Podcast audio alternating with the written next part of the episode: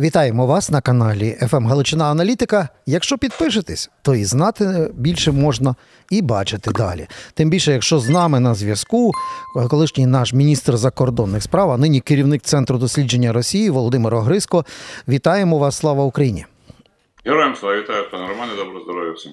Пане Володимире, робите дуже важливу справу, але якось воно е, дивно виглядає в країнах, які мають потенційних ворогів, завжди дуже серйозно зосереджуються на державному рівні по вивченню можливості, тактики, стратегії, потенціалу і всього іншого Росії. У нас таке відчуття, що е, в 300 років воюємо, плюс 300, плюс 10 років, плюс 2, 2 роки вторгнення, і все одно на державному рівні якось вивчення ворога немає. От ви цим займаєтеся, а на державному рівні нам нічого не розказують. Е, ще не прийшов час, чи як? Чи ми, е, чи ми настільки мудрі, що все знаємо, і нам не треба на державному рівні вивча, вивчати ворога? Знаєте, пане Романе, насправді е, ми були мудрішими буквально в перші пару років після відновлення нашої незалежності, коли насправді був створений державний інститут вивчення Росії, який потім, правда, через дуже короткий період часу трансформувався в інститут стратегічних досліджень.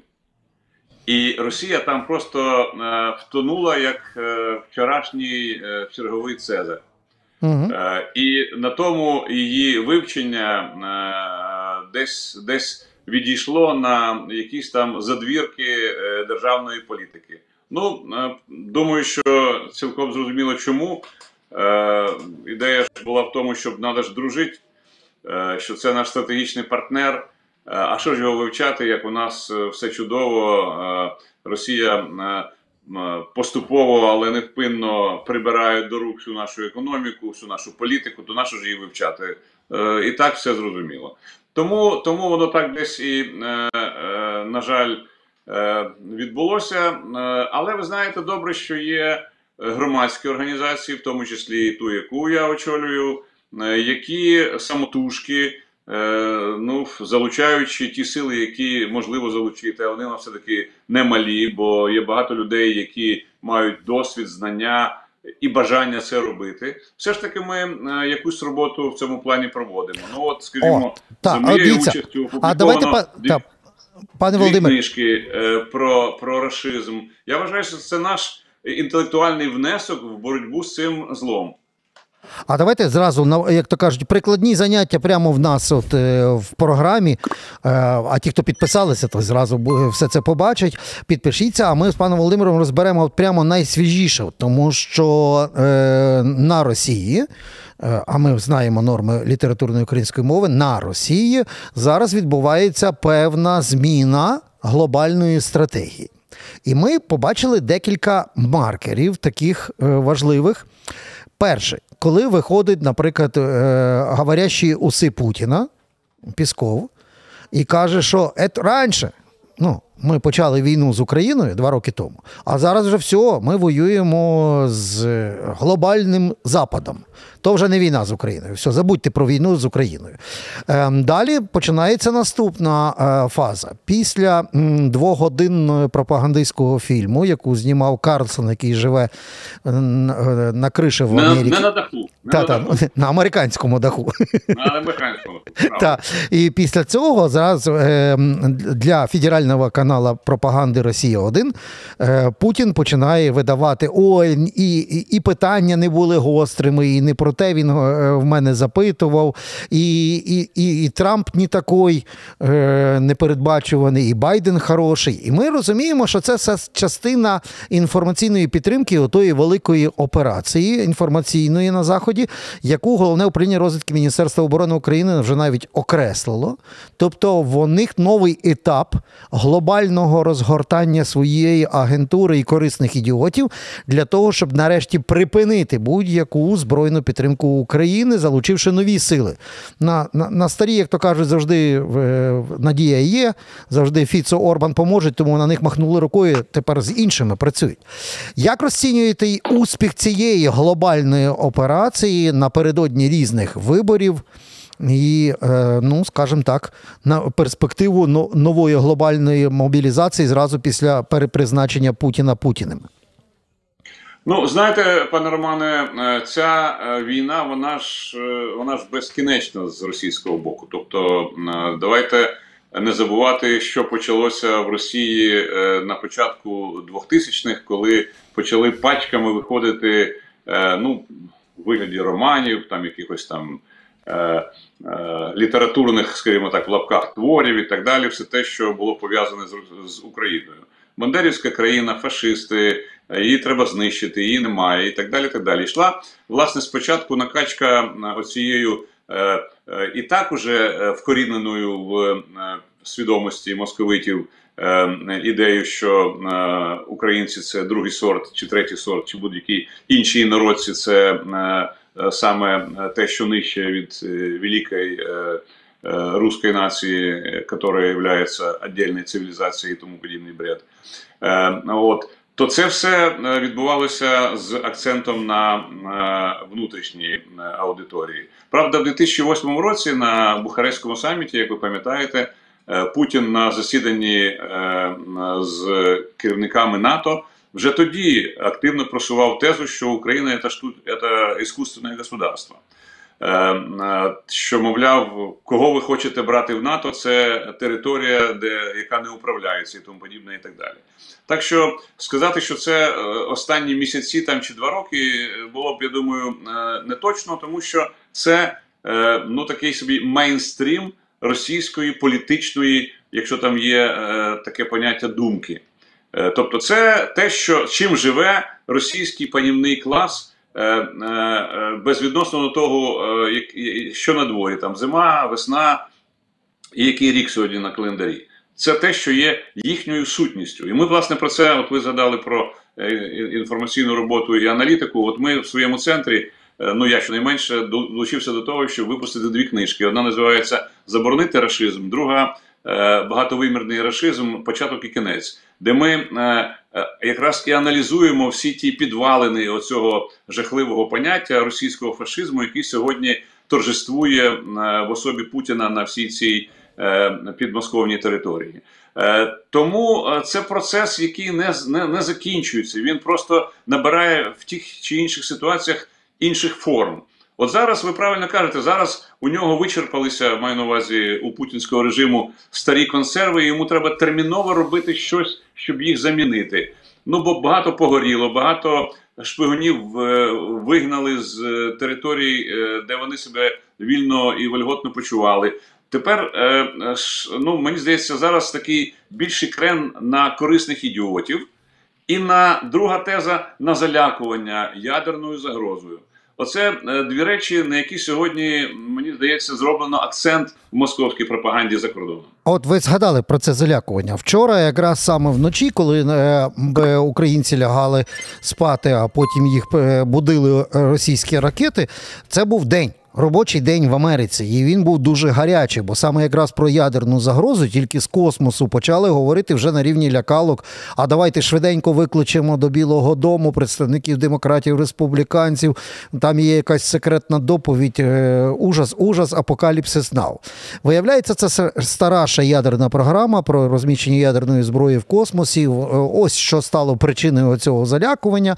Нью-Йорк Таймс вважає, що це частина виборчої кампанії, що приму або частина політичної боротьби, щоб, наприклад, там схилити республіканців про е, ту частину проголосувати за допомогу Ізраїлю, Тайваню і Україні в першу чергу.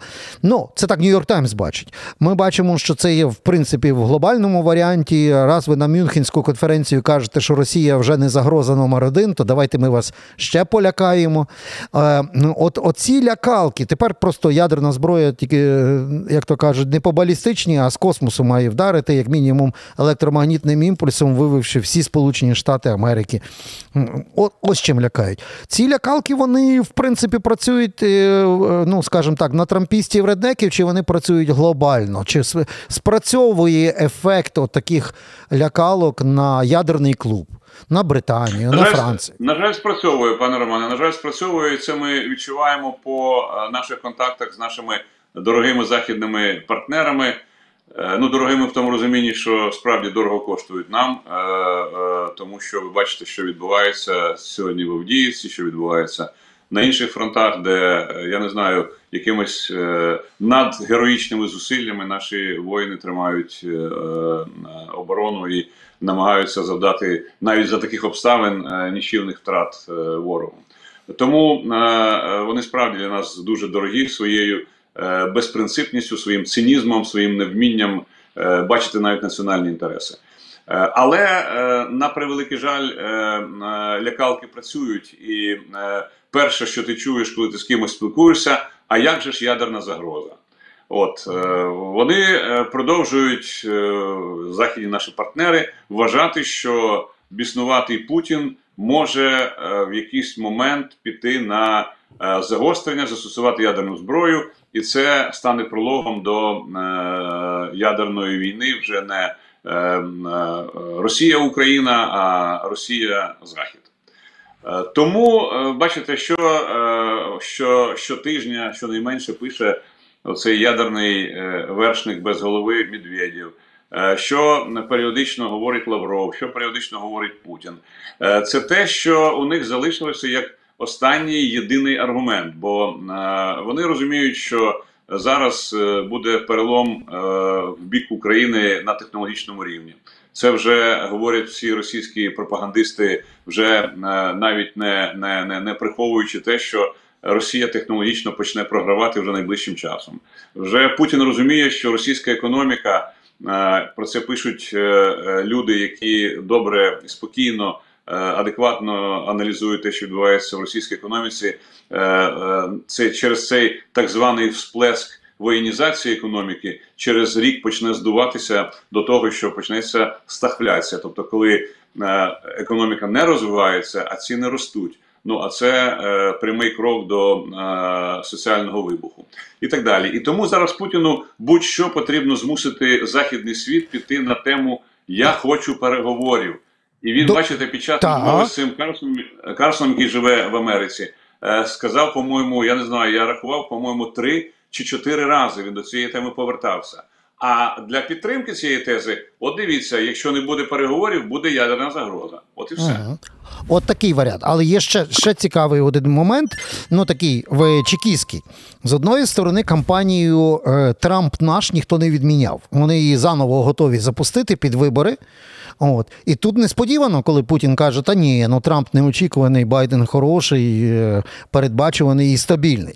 А, а що це за гра така? Бо стільки зусиль кидати на Трамп наш на цю кампанію, і раптом ну, розвернути на 180 ядерного глоблю. Що мав на увазі Путін? Що він хоче пере, переказати? Трамп ж відпрацював адженду, яку хотів Путін. Трамп вже зробив е, заяви в, в бік України. Сказав: Я як Ні, це правильно, це правильно, прийду, все зупиню. дивіться, але це продовження цієї самої теми. Дивіться, Байден хороший. Що це означає? Це означає, що я хочу з ним сісти за стіл переговорів і вирішити питання по Україні. Не з Україною, її нема для мене. Це територія, на якій живуть е, невідомо хто і невідомо, як вони туди взагалі потрапили.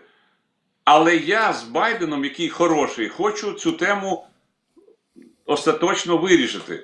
Коштом України, само собою зрозуміло. Тому йде пас на, на Байдена. Він ще все-таки, е, ну, фактично, ще рік при владі, як би там не було. Тобто він передасть е, офіс, е, якщо він не буде переобраний в січні 25-го року. Тобто ще попереду дуже багато чого. І це багато чого може е, настільки сильно повпливати на ситуацію на фронті, якщо ми отримуємо і літаки, і дальнобійну е, ракету, ракети, верніше, і так далі, так далі, так далі. Що ситуація може стати для Путіна критичною, особливо в Криму. Подивіться, вчорашній успіх е, гурмо, за що ми їм е, щиро вдячні, це ще одне підтвердження, що е, оця Чорноморська флотилія, бо це не флот давно, вона вже, вона вже не може функціонувати так, як вона функціонувала ще навіть е, 3-4-5 місяців тому назад. А якщо ми отримуємо далекобійні ракети, то ми покриваємо весь Крим і покриваються всі ці бази, на яких ще воно стоїть. Чи корито на причалі, чи якась там е, е, тачка е, з ракетами на, на, на, на, на землі. От і все.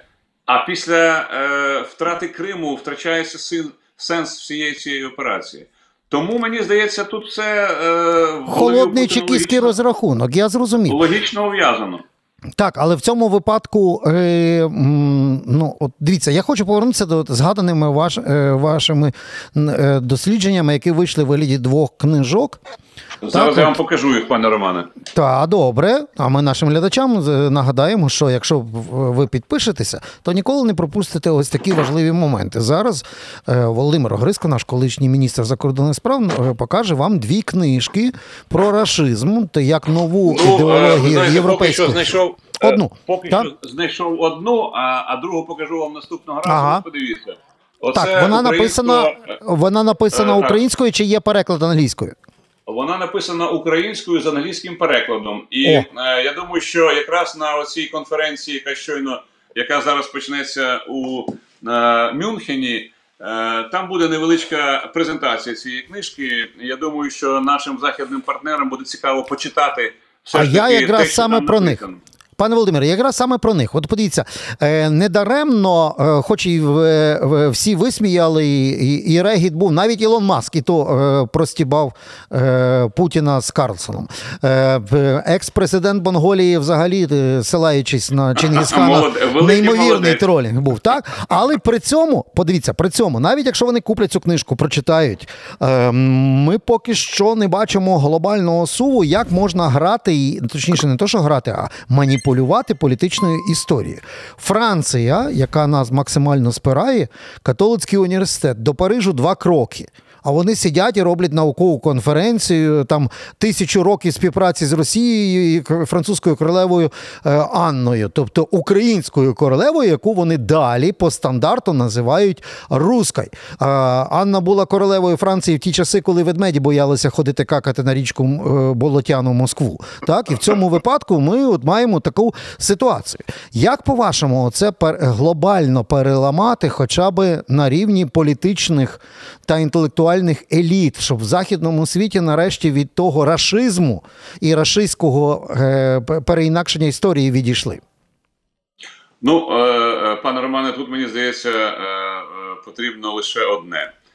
Потрібна наша спокійна робота от з тими корисними ідіотами, яких Росія наплодила впродовж останніх навіть не десятиліть, а століть. Бо вона забивала голову своєю псевдоісторією мізки західних людей, ну починаючи, скажімо, щонайменше з 19 століття, коли вона почала активно просувати цю всю історію, е, е, так звану свою історію на захід. Що нам потрібно робити? Ну от, до речі, зараз вийшла ще одна цікава книжка, буде і презентація е, рівно через тиждень в Києві по е, рашизму. Е, Вона теж вийшла е, в і українською, і англійською мовами. От такі речі е, наші шановні посли, наші шановні представники громадськості можуть спокійно використовувати для того, щоб навколо цього починати дискусію. Тут же ніхто не говорить, що, будь ласка, вивчи на пам'ять цей текст і ходи з ним розказуй іншим. Ні. Йдеться про те, що давайте поговоримо. Давайте поговоримо про, про Володимира, якому Путін поставив пам'ятник в Москві. Ну мені здається, треба було поставити пам'ятник Чингісхану, і це було б історично, ну чесно, ну справедливо, правда? Він ставить е, Володимиру. Давайте поговоримо, а чому. І, і, і якщо це підготовлена е, людина, і якщо це підготовлена аудиторія, то ви знаєте, ну навіть у тих, у кого у кого вже мізки засмічені цією цією е, московицькою пропагандою, все ж якесь просвітлення поступово почне з'являтися. Ну, якщо тобі дають реальні факти, якщо ти говориш з адекватною людиною, якщо ти сам здатний думати. Ну то тобі ж як професору умовної Сорбони буде соромно сказати е, на біле чорне, а не чорне біле, правда? Тому Ну, це е, нормальна інформаційно е, роз'яснювальна робота, якою повинні займатися всі наші дипломатичні представництва, і не тільки громадськість, журналісти, ну е, так би мовити, лідери думок, е, і це все вкупі дасть результат. Так, культурна дипломатія плюс е, просвітництво. Дивно, ми, ми завжди говорили про просвітництво на своїх територіях, а тут доводиться на цивілізованих європейських територіях займатися елементарним просвітництвом на всіх рівнях від МЗС і по вертикалі, і по горизонталі. На завершення, просто для вас, е, пане Володимире, е, філософське питання. Ну, е, воно таке шекспірівське. Я не про те, що купатись чи не купатись. Я про шекспірівське питання е, у, у вимірі е, вбивати чи не вбивати. Хороше таке християнське питання. У мене до вас. Е, ну, ми знаємо зрадників Владлена Татарського, який на фігурці полетів до Кобзона. Ми знаємо е, Ілю Ківу, який там же на цьому концерті. Ну, царьову поки що повезло. Він в 300-го погрався в Ялті, але це, як то кажуть, ще не вечір. А сьогодні Служба безпеки України, е, колишній золотий голос України, народній артистці Таїсії Повалій, вона же е, представниця Януковича, вона же агітаторка за Путіна, здобула російський паспорт. І от там Таїсія Повалій має тепер фактично статтю від Служби безпеки України. Так от знову вертаюся до шекспіровського питання: вбивати чи не вбивати? Ну, хоче Ківа послухати Таю Повалій наживо. Ой, перепрошую, на мертво, чи ні? Ну, е, знаєте, я все-таки е, ставлюся е, до жінок з особливим пієтетом, попри те, що навіть такі, як По- Повалій, ну, вона, мабуть, просто повалила здоровий глузд остаточно і безповоротно. Ну, але мені здається, що все-таки до жінок треба бути більш ліберальними. Е, Смертна кара, в принципі, заборонена, е, але е, відносно Ні, ну це знищення, зни- це ж не смертна кара, це знищення ворога. Да-да, е, відносно чоловіків-зрадників тут у мене сумнівів жодних немає, а все-таки жінок е, треба спробувати перевиховувати. Ага. Ну, за допомогою ціаністого калію. Ну, а, ну, добре, я тут вже я вже почав тут про новачка, згадував про трусики. Ні, це такий вже, напевно, е, залишковий ефект від вчорашнього дня Валентіна. Пане Володимире, хочу подякувати вам за розмову. Е, Володимир Дякую Огриско, наш е, колишній міністр закордонних справ, з акцентами по. Раші і її глобальній загрозі і політиці. Підпишіться на наш канал. А якщо маєте свої думки, що робити з зрадницею і ворогом Таєю Повалій, і, і, і де тоді має знаходитися Ані Лорак, напишіть нам в, в коментарях. Подискутуємо там. Пане Володимире, дякую і до зустрічі. Дякую щиро вам. Дякую, до зустрічі. Будьте здорові.